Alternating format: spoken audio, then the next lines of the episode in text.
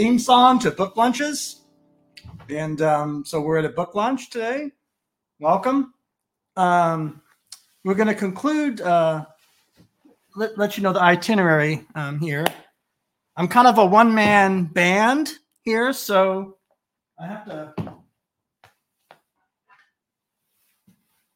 move things around, you know. This is kind of kind of fun actually. You know, I sort of kind of dealing get this out of the way. Um,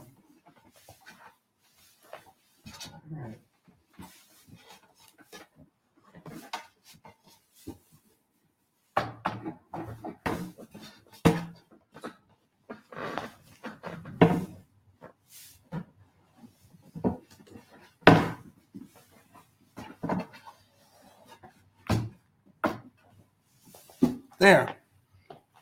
Um,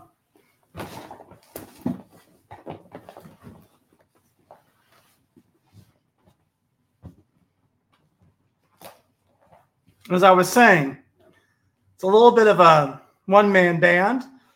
So I have to move things around. It's not, I've only been doing this for a short time. I mean, this kind of idea. And, um,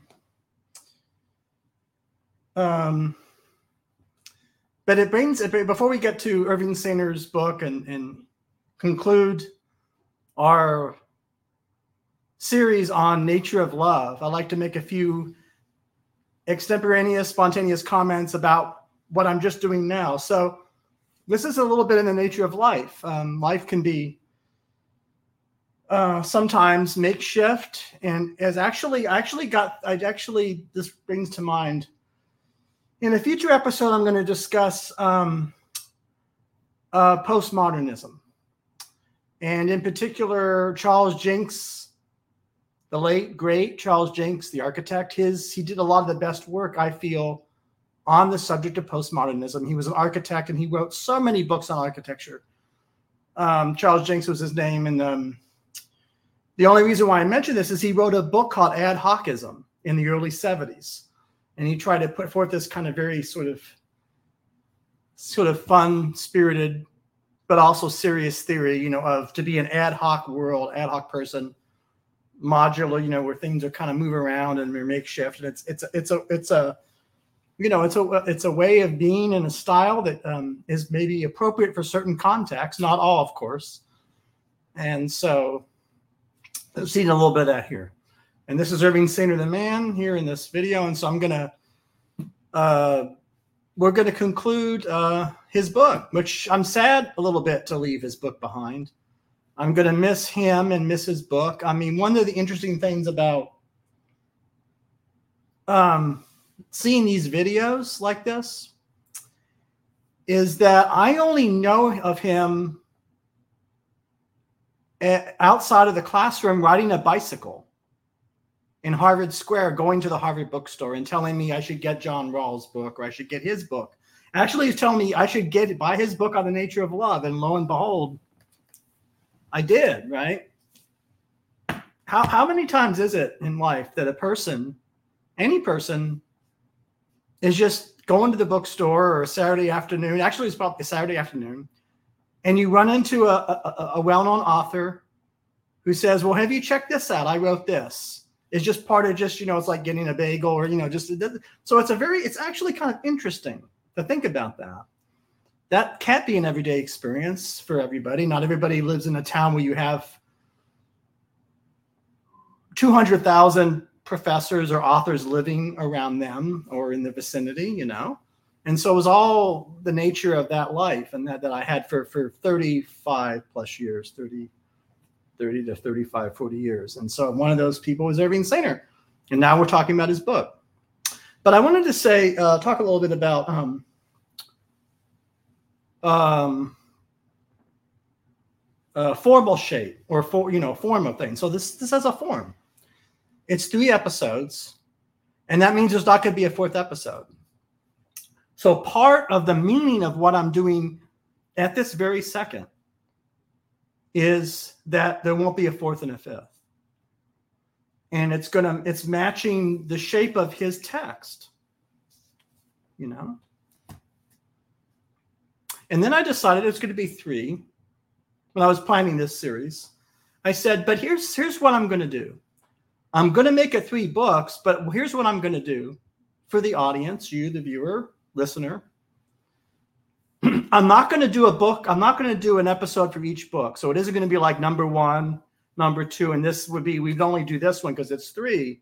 Now, uh-uh. In every single episode, I'm gonna be non-linear and go go from book to book. Um, I mean, not not in not of course in a, in a um, not in a um, random or meaningless fashion. There's a method to the madness, right, as they say. Um, but actually, in this in this episode, I am going to stick to book three for the most part, and I'm going to play some stuff like him talking. and so, um, but that's puppet. Anyhow, all that stuff I just said was how I planned this series. And if you think about it, like uh, so, the music I played up front, that's a theme I wrote, and I knew in that music it's going to be a few measures. It's going to be simple it's going to have a shape that's very familiar. Um, the word would be, it's actually a good word is conventional. It's a convention. Um, it's a, a, you know in terms of the, the, the melodies and it's going to be based on this and ba- and actually one of the one of the people um, who is watching the show said I like that music and so I and I said well it's based on such and such it's not you know it's based on a few notes of a, of a well-known song by Rodgers and Hart uh, called "I Could Write a Book." Um, but of course, it's not taking that song. It's just just a couple of notes, and I've made my up own thing. And of course, if I could write a book, this is a book launch, and so Frank Sinatra saying, if they asked me, I could write a book. And um, see, see that also you're at the mercy of platforms. This platform decides they yank something. They don't want you to pause too long. So let's go back to well, in some ways, that's a sign we're supposed to. That's a sign we're supposed to play, Mr. Singer here. As now, a couple of remarks on Singer. This is Singer towards more or less the end of his life and teaching career. Um, so this would be about 07, 08. The good people at MIT, Massachusetts Institute of Technology, preserve these which is remarkable. So we can watch, so we don't have to and be enrolled at MIT. These students paid, you know, these are future. That person in that Scotland T-shirt or whatever in 07 probably is now working in some lab somewhere. Or, I don't know, but you know my point. It's like it's like this was preserved by MIT, and of course, part of my research was um, looking up as much as I could about Irving Singer, and I discovered something really interesting that was reported in his obituary which I'll get to towards the end of the show. It's a little little surprise, A little personal biography of Singer, not his war heroism in World War II, and not you know Jewish immigration and the Jewish diaspora and all that. And of course, that's all part of it too, part of his life and coming to Massachusetts, but something something you might not expect. And so it should be interesting. So let's hear Irving Singer talk. Now, this is a, uh, the last class of his Nature of Love class. And so he has his own ideas. I share some of them. I don't share all of them, of course, but I find this very interesting because he's talking about the arts. So let's, time goes on. Um, my thinking changes. I get new ideas.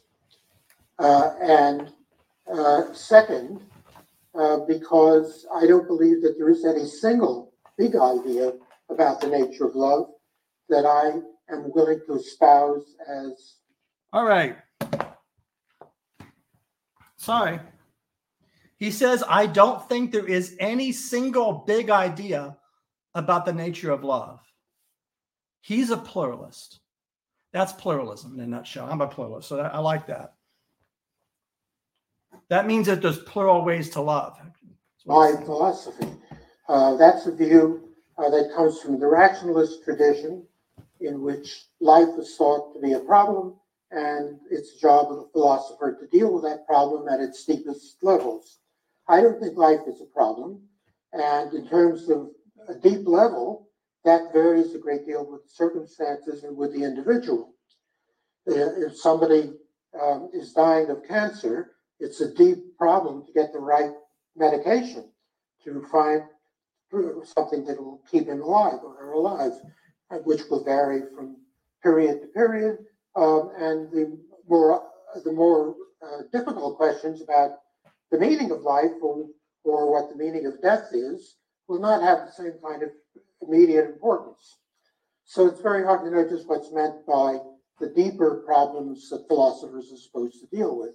In any event, uh, if you mean by that traditional problems about uh, the origin of being, the nature of being, um, I don't find those problems very interesting.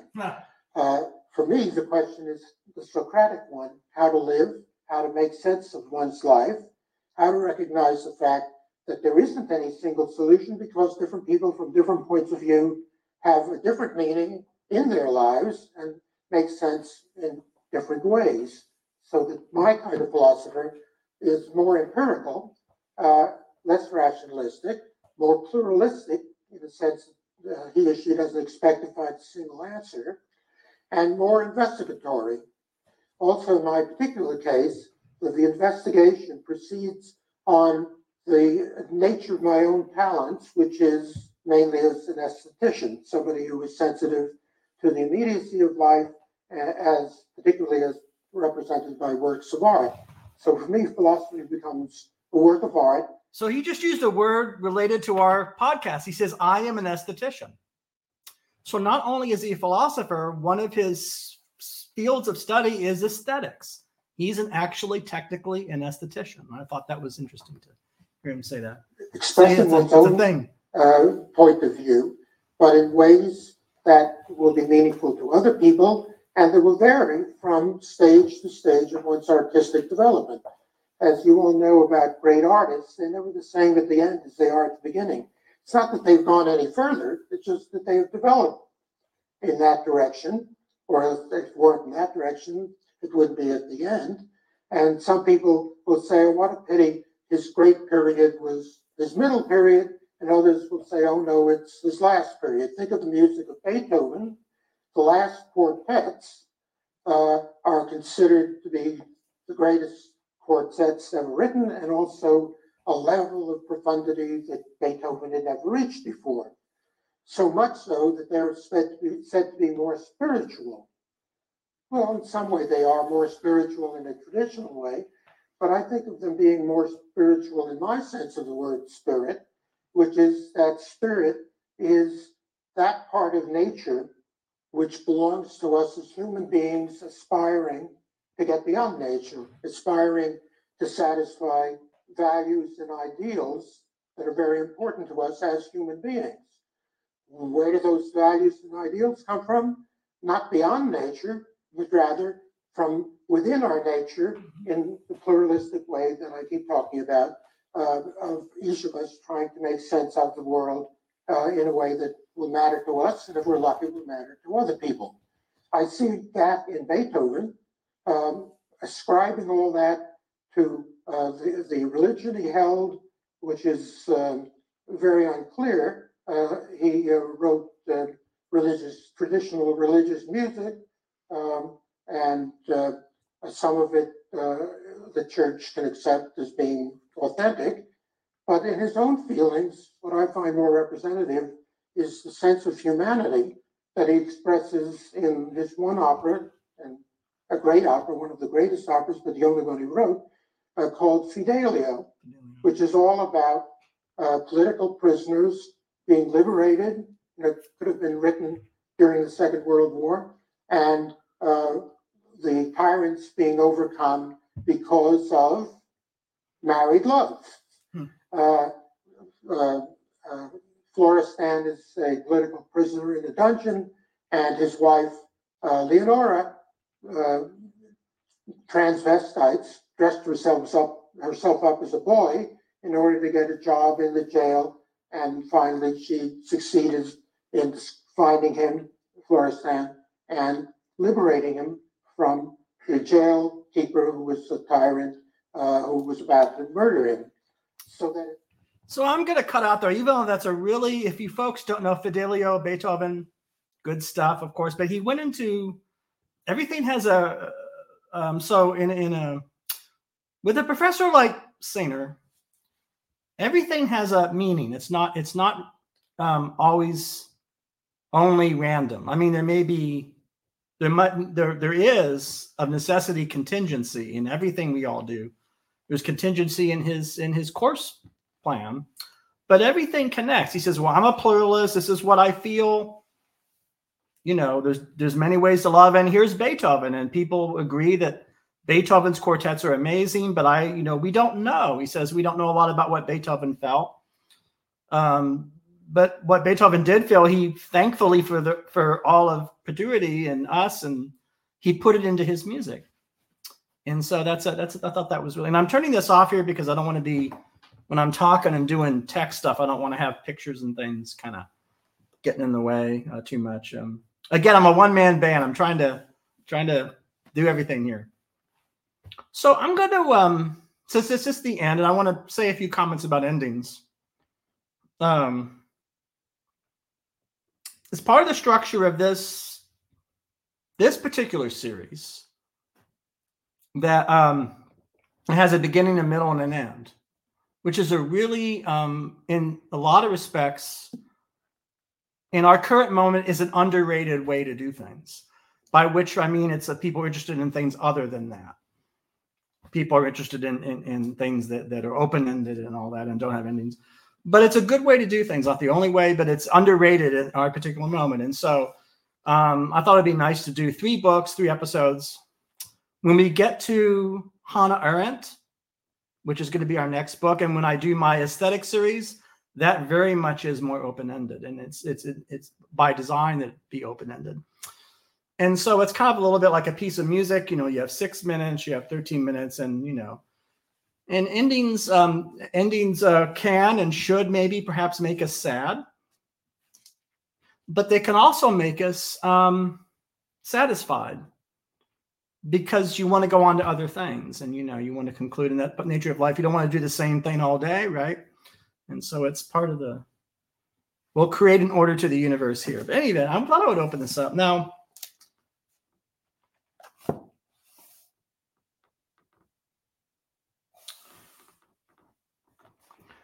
His last chapter was called Toward a Modern Theory of Love.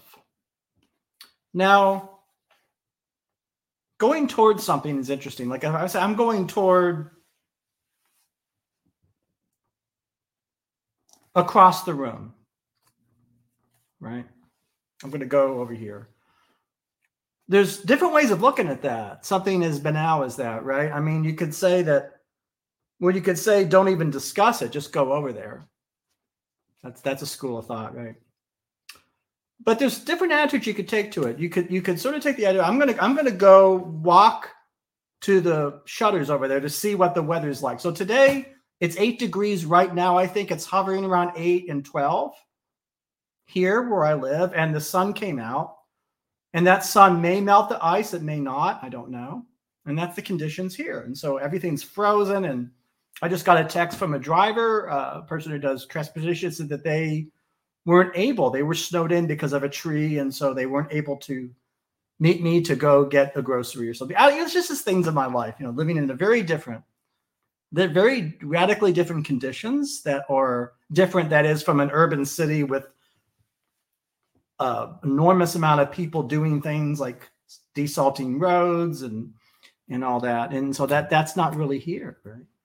So winter and certain kinds of weather means a different thing here than it would in Boston, Cambridge, Detroit, right? Anyhow, so if I'm going to go over to the window, um, I could say, well, I'm going to go toward the window, right? He's going to go towards a theory of love. This is where he doesn't want to have closure. Really dislike that word, but I, I thought I would use it because it's it is in fashion. It's still, I think, a vogue word. And Brian Gunner's word, but he he he you know, um, we're going to have a different. We're going to say this is what love is a definition. Here's my definition. He doesn't sing, doesn't do. He says toward. Let's see. And so he he, the last chapter of his of his book is an inventory, I mean, of all these things. And they're things from the 70s and the 80s. They're not things from the 90s and 2000s because of when it was written. So you won't find, for example, Kate Manne in this book, right? Or you won't find, I don't know, Caitlin Flanagan in this book. You won't find contemporary pontificators and, and, and whatever, right? You won't, you won't, um, but you will find Shulamith Firestone in the dialectic of sex. So you might find one of my favorite, all-time favorite books on sexuality, Donald Symons uh, The Evolution of, is it Evolution of Human Sexuality? Amazing book. I have a first edition over there, bring out at some point. Anyhow, you won't, you, you might find that, or you might find, you know, stuff like that because of periodization, because he's in a period and this is the latest book that's getting reviewed, you know, yeah, in 1982. And it's a book by Margaret Mead, you know, or a book by Clifford Geertz about a Samoan people and what they do. And well, they do this and they eat this kind of food and they make this way, not another way. And so that's kind of the, this book comes from that. But I feel that this book, even though his examples are dated in the sense that they're they're they're rooted in what was being published at the moment it's let's see if it's still relevant let's see let's see right i think it is um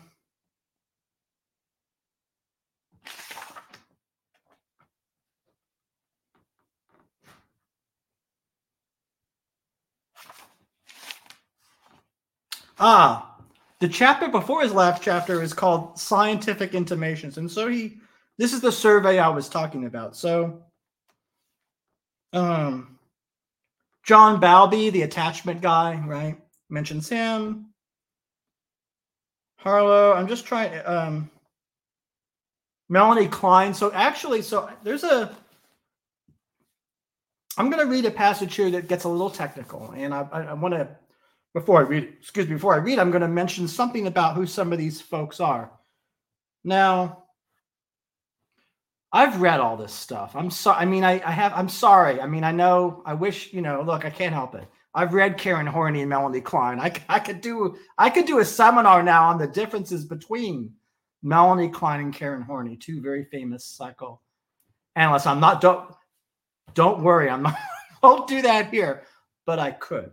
But he just mentioning these two people, right? And so it's kind of because they wrote about, and that's just in the, that's just in the realm of Freudian, just the Freudian field and I pretty much this gets even more interesting because I've read Melanie Klein and Karen Horney, but I like don't agree with them because in part I don't really agree very much with Freud. I think you know I mentioned in an earlier episode that I really love his um, Civilization is Discontents is the greatest essay book ever written. So you could say, well, Mitch, how can you disagree with somebody but praise so highly that text? Because that text is amazing is amazing. There's nothing else written in that year as good as that. But it has it has mistakes in it. It has blind spots. It has, you know, assumptions, prejudices, all of its author. And so the interesting thing is they sort of try to get past that or around that or beyond or above that and get to what's good in Freud's text, what's um, beautiful or what's interesting, right? Or what's stimulating, right? Or because that's the nature of value, right? At least in terms of this context, where we look for what is positive or valuable, even in things that at the end of the day we can't fully sign on with, right? So, and that's that subtlety that I wanted. So, anyhow, it's just one example. Um, Klein, should I do the Klein? I don't know. Here we go. This is a typical passage. The dialectical tensions between hate and love, guilt and reparation continue throughout an individual's development. But their operation alters as new situations occur and new faculties become available.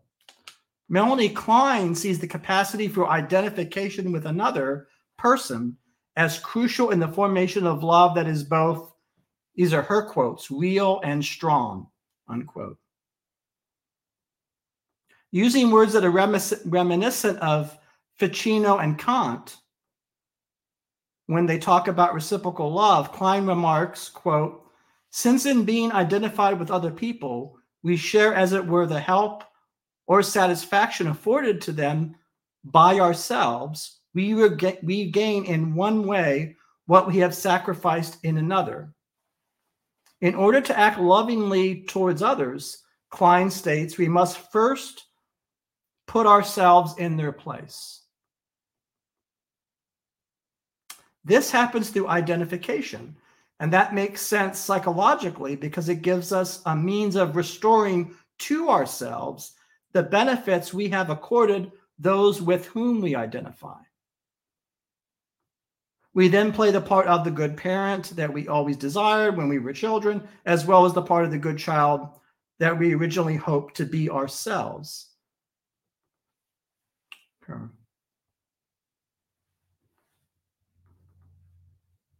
See what we got.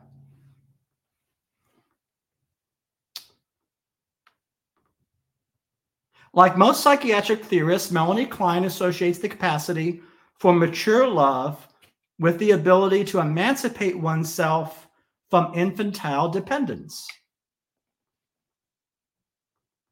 So that's just a little taste of Singer talking about Melanie Klein. As it so happens, uh, 25 years ago, I briefly dated a Kleinian psychoanalyst. She was from Brazil.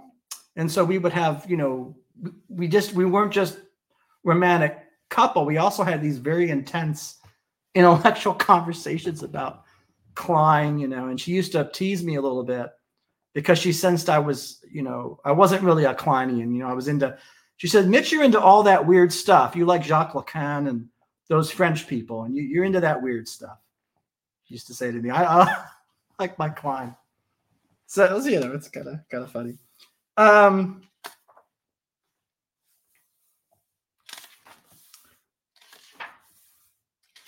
one of the interesting things about that passage I just read is that he's dealing with a psycho- psychoanalyst and psychoanalytic theorist.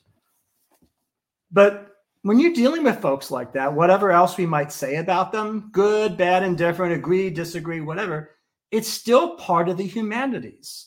So there's a sense in which Klein is talking about dependence and empathy and putting yourself in other people's people's shoes. She's in the same territory as movies, books, TV, novelists. So even though it's under a chapter called scientific, labeled scientific, it's still hum, hum, humane and humanist. It's part of kind of all this stuff, the music. It's it's totally related. There are other cats, however, and he he sort of criticizes them a little bit in this book, who are totally laboratory science, and that's all they are, or they're reductionist, or they're kind of the, he gets into some of that. So it's interesting contrast that with the Melanie Klein. Um, where are we here? Here's a passage Falling in love is volcanic. That's Singer. Okay. It is a phenomenon of great emotional stress. It may easily approach a state of obsessional fixation upon another person, often causing disruption in one's prior system of values. It is a common occurrence in adolescence because that is a time not only of erotic awakening, but also evaluational questioning. So he's saying there are very obvious things, right? About sort of p- periods of life, time, you know, um, stages of life, right? Say adolescence. And falling in love is volcanic. He's choosing very familiar language because he's writing this book for you and and and us. He's he's writing this book for people. It's not, you know, he's very it's very important to him when he wrote these three volumes to be accessible and to communicate in clear language. And that's not to say that there aren't difficult things. Klein is difficult, and he talks about you know difficult issues and matters. By difficult, I don't mean a negative emotional difficulty. I mean possibly sometimes hard to comprehend kind of difficulty, right? But he always, you know, that that's his that's his um that's his that's his you know what he's doing.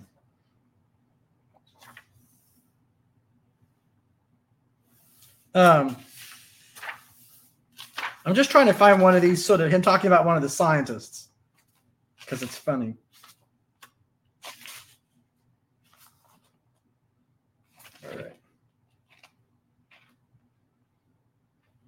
Here we go. The theories articulated by Lorenz, that's Konrad Lorenz, the Darwin, one of the Darwin theorists, Eibl-Eibesfeldt, as well as those of Harlow and John Bowlby, occur within the framework of Darwinian approaches to social bonding. The same applies to recent social biologists such as Edward O. Wilson and Robert Trivers. And they're thinking about altruism. These two confront confront what seems to be a paradox in evolutionary doctrine. Most scientists assume that natural selection occurs through the development of behavior that enables an organism to survive long enough to reproduce. But in the process of performing self sacrificial acts, which exist in many social species, individuals put themselves at a reproductive disadvantage and sometimes lose their lives. How then can this behavior be explained by these Darwinists? And so that's an you know that's a common um, that's a common um, question. I mean, only if you're but only if you're in that only in that field. You know, I'm not in that field. I mean, I've read this stuff, but I'm not. You know, I'm not a card carrying um, any of this stuff. Believe me, I'm, I'm, if I'm anything, I'm an aesthete. I'm like this guy here. I don't, I don't, you know, I'm interested in Beethoven's late quartets more, you know, shall we say. But it is interesting, you know, and of course, a lot of it, um, uh, uh, altruism, he talks about dealing with acts that unite individuals who are biologically related to each other, you know, family, um, the altruism of, of maternal altruism and all these things. And he says here social biology is still a young science, and we should not prejudge its future capacity capacity to yield fruitful insights about love.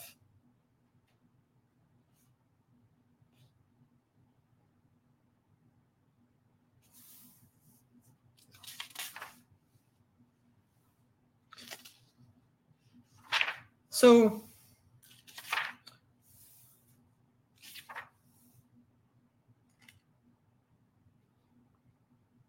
At the outset, we must recognize how loosely the term romantic love has been used in many recent books. When contemporary critics vilify romantic love, treating it as a fraud or emotional disease, the object of their attack is generally conditioned that many romantics would have found quite remote from anything they wish to recommend. So he's saying that there's a there's a confusion that you know there's a slew of books that came out in 1982, I guess, that were more of, shall we say, the realist slash cynical mode. And I don't mean good cynicism like Diogenes, like the ancient philosophic cynics. I mean cynical in in a, you know, as a negative characteristic of people, the way it's used today by commonly, right? I'm like, don't be cynical. Um, that they're really attacking something.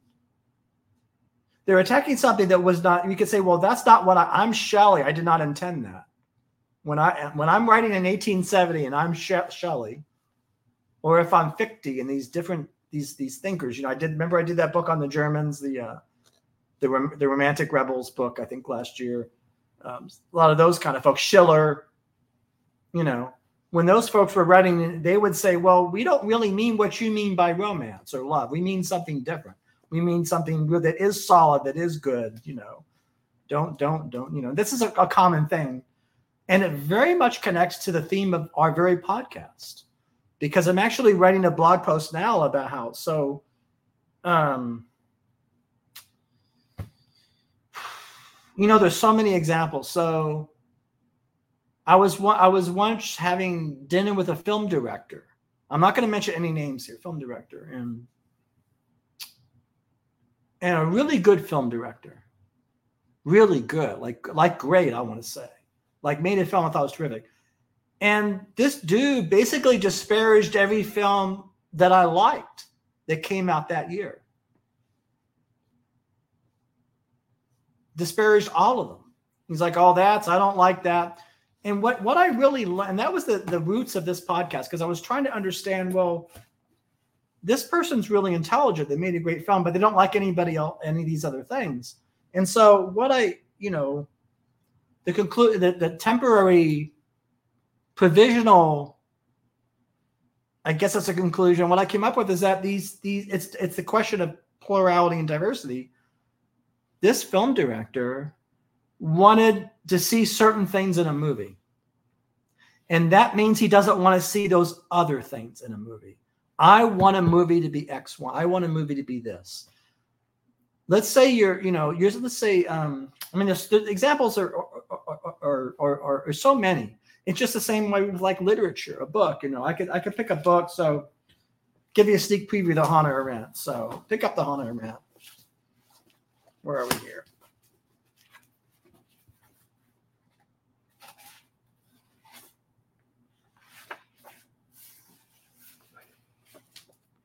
She opens up The Life of the Mind, 1972. She's about to pass in a few in a year or so. This is her last. But she, she you know, the first thing Hannah Arendt does as an author is she disarms everybody and everything. And she she interjects a little humility. So she says, the title I have given to this lecture series, The Life of the Mind, sounds pretentious and to talk about thinking seems to me so presumptuous that I feel I should start less with an apology than with a justification. An interesting way to start.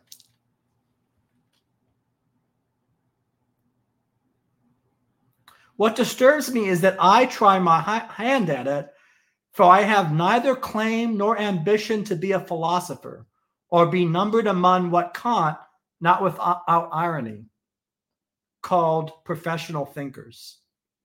See, so there's like double irony, triple. Isn't funny? So she's saying the question then is should I not have left these problems in the hands of the experts?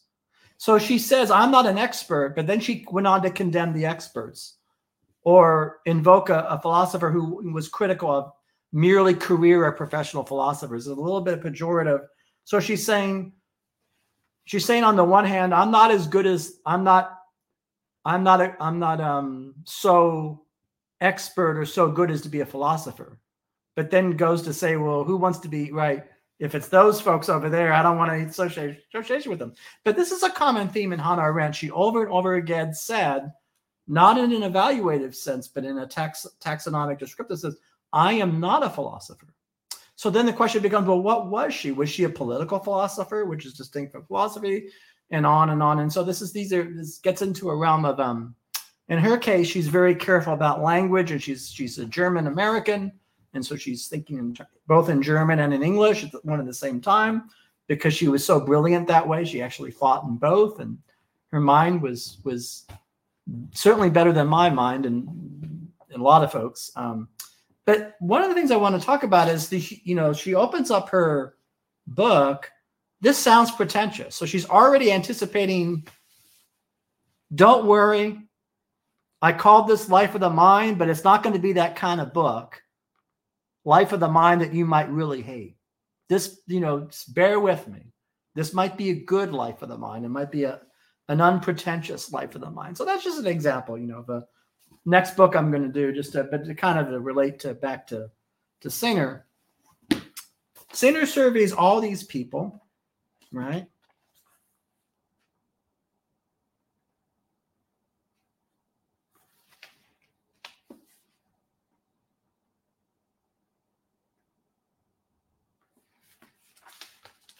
Singer, Singer, you know, this might irritate people about Singer. I can imagine somebody who's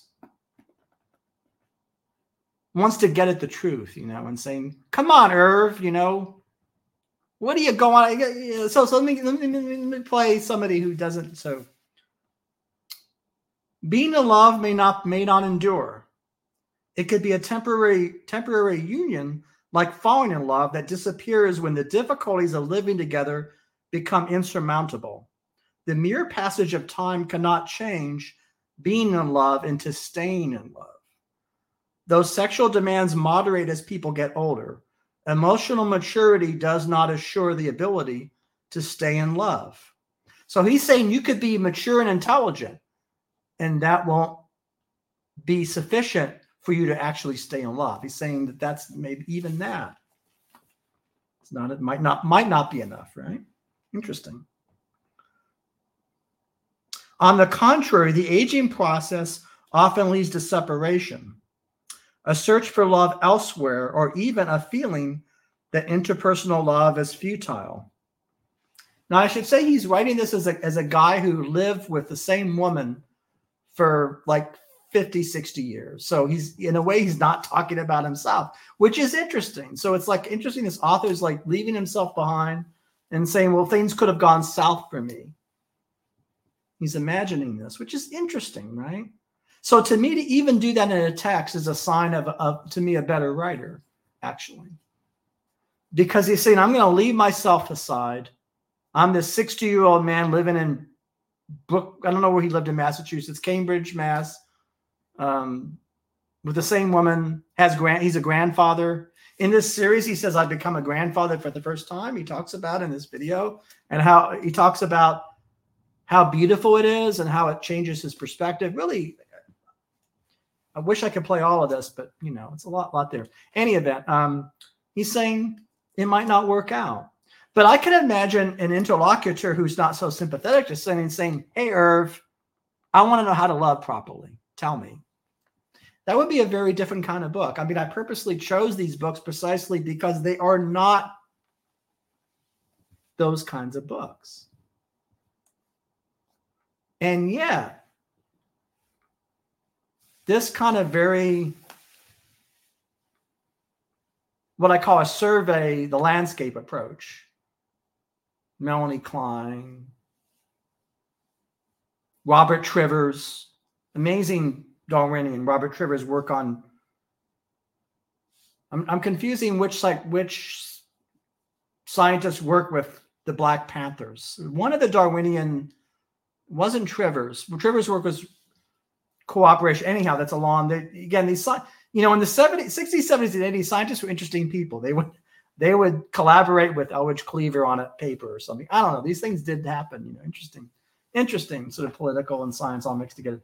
I didn't mean to go on a tangent, but I'm just, I'm just, I'm just thinking. Um, uh, when you read a text like this Singer book, I submit that you actually just might get more advice and and clear clear, direct advice than in many texts that are written by psych- best-selling psychologists to improve your life. And the reason why I say that, why I submit that as a as a as a um, working hypothesis, is that I've read these three books, and you know he discusses Proust and Shakespeare in great detail, and it's quite possible that Proust and Shakespeare and Beethoven or whatever else you want to talk about might really help you, actually, if read thoroughly, comprehensively, and with utmost curiosity and sensitivity and subtlety and nuance. With those things in the forefront, you experience those folks like Proust and Shakespeare, et cetera, et cetera it might be even better than the book that tells you what love is, flat out. And in a way, in these three volumes, he does tell you what love loves are. He says these are different kinds of love. You know, and he gets goes into great detail. I can't get into all this now. Partly because I don't have the energy for it because of the weather. Partly, I don't know. Because as sad as I am to see this book go, I'm getting ready for Hannah Arendt, our next author. I'm excited about that. And partly because I want to play a clip from this movie. Right? And I have to gear up for that. I have to get that ready. Um, so that's the nature of love. And this is the modern world we've been talking about with all the scientists and the psychoanalysts. Um,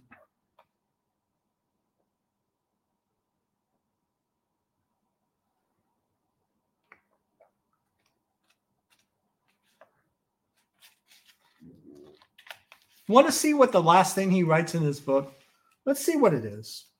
Last paragraph. See?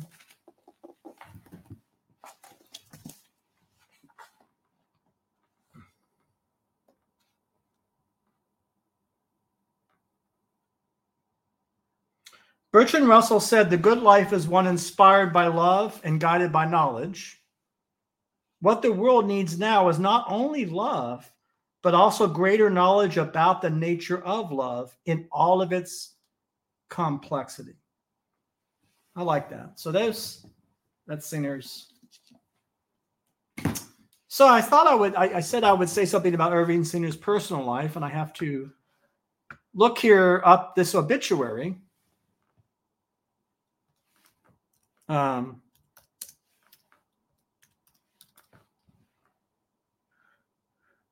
here we go.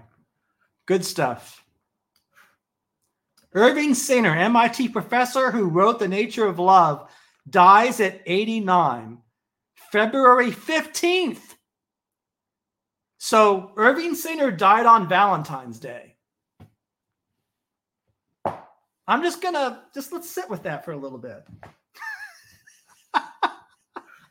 it says here February, uh, yeah, February, February 15th. 2015, not so long ago. You know why he wrote this book? There's only one reason, and it start the obituary. Wonderful Sam Roberts uh, says here.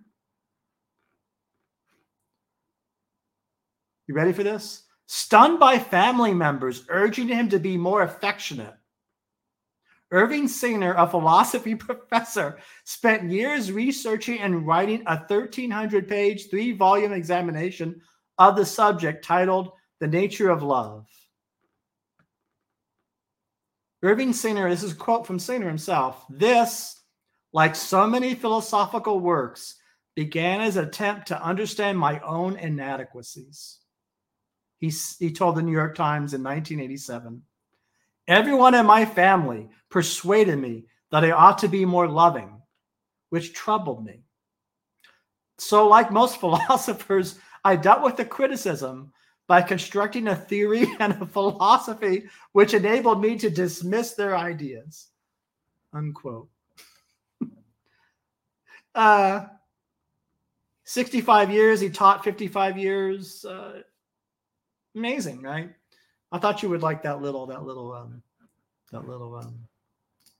By the way, Singer wrote in bed, and he had a system set up, kind of a little bit like how Proust, Marcel Proust, wrote in bed I think his wife and I think his wife would um his wife would I guess read passages to him of something some idea she had and they would and he would correct the text and you know and interesting. I only know the guy on a bicycle. So again, people have different facets. They may be in bed, they may be on a bicycle, going to the bookstore. Um, these are all the different the different different things. So I thought that would be interesting to see a February 15th obituary for um for for um, Irving Singer, right? And um, his his nature of love. So let me cue up this clip from a movie, and I, again, it's not a, it's not um.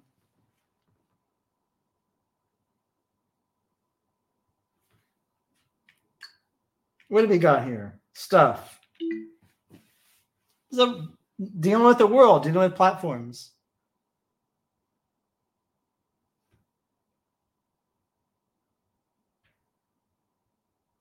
says Mitch. What do we got? What do we got? All right, stuff. Here we go. Wendy and Lucy.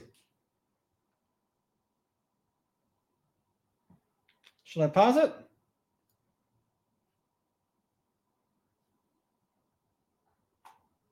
I know. I know. All right. This is an older movie from Kelly Reichardt, director, writer. This is her one of her favorite actors, Michelle Williams. Um, and again, I'm not going to tell you the whole story, even though it's quite simple. But this is about love between human and animal. This film. It's about other things as well. It's not only about that. It's about economic injustice and about poverty too and and, and but it's also about love between uh, her and this animal. And this is not the exact end of the film, but this is when she's reunited because she had been because of her own travails and economic hardship was separated from. On, uh, don't be mad. I want to make sure. Yeah, she hasn't seen her dog in many days, and she's been searching for her dog. And um, this is kind of um. There we go. Ah.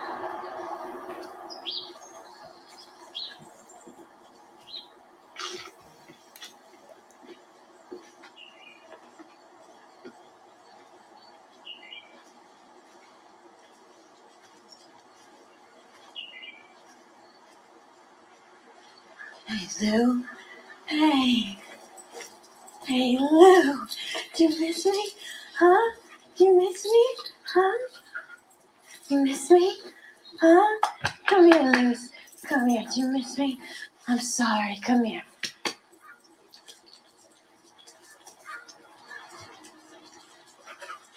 Huh? I know. I know. Come on, Lou. Don't be mad.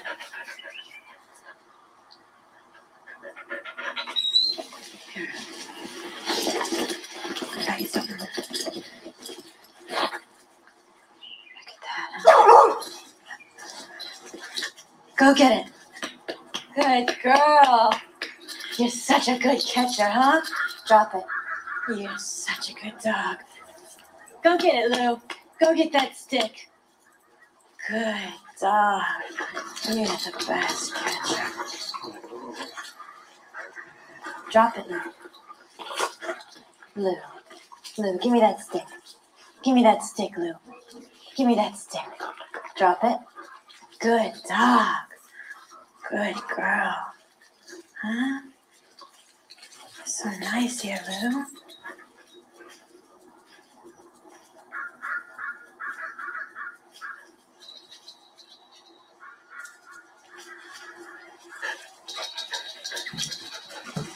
Man seems so nice.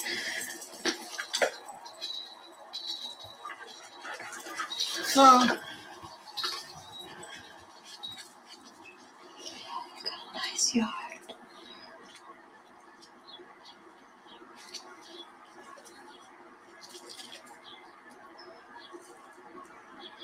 Sorry, Lou.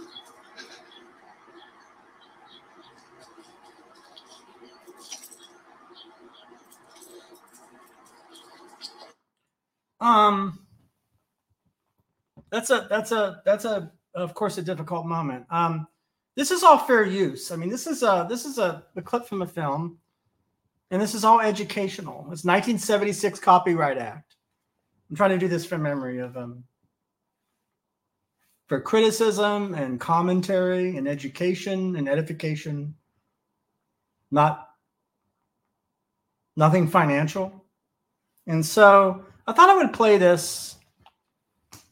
Um, partly, I mean, so this is an interesting thing. So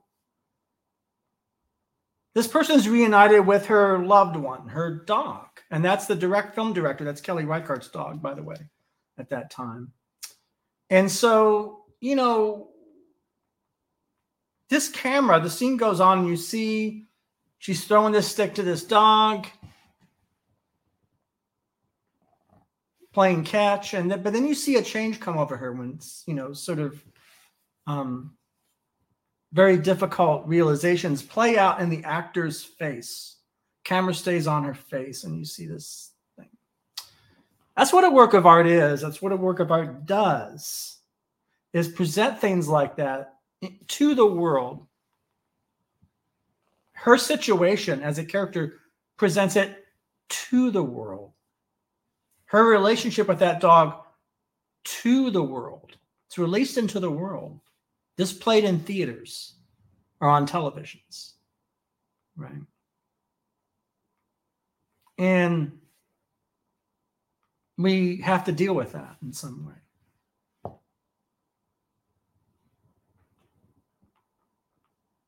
You know. I mean, you might say, well, that's like me, or I'm glad I'm not in that situation, or or any any hundreds of things that we could feel.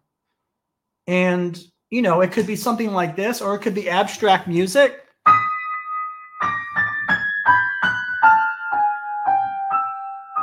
Abstract sound, rather than literal people or in the in a field or a dog. Or it could be words on a page like this book. Or the Hannah Arendt we're going to do in Feb starting in February. Or it could be discovery that Irving Singer's obituary was on the February 15th and he passed, you know, then, right? Or that, you know, his his wife thought he should have been more touchy feeling and affectionate. And that's why he wrote this. I just can't get over that. I just think that's fun. That's funny in a way. Um, it's just a different way of being in the world that he had. You know, it just wasn't a way that you know his way. His family was like, "Come on." It's interesting, right? Well, I hope you have a good rest of the Saturday. I look forward to um, Mark Anthony Mendez's episode, which will come out in February. Right now, we're um, have the Lawn 70s podcast guys, Alex and Matt. If you tune into them, that's quite a doozy. I'm very, very happy with that episode. And I'm going to do some pop ups and some surprises and all sorts of things coming up. So I hope uh, you have a decent weekend, a great weekend, and be safe and and don't let this inclement weather, if it is inclement where you are, um, uh, keep you locked in the house for too long, or wherever you are. But thank you, and I uh, look forward to coming back and with some more books and more music. All right.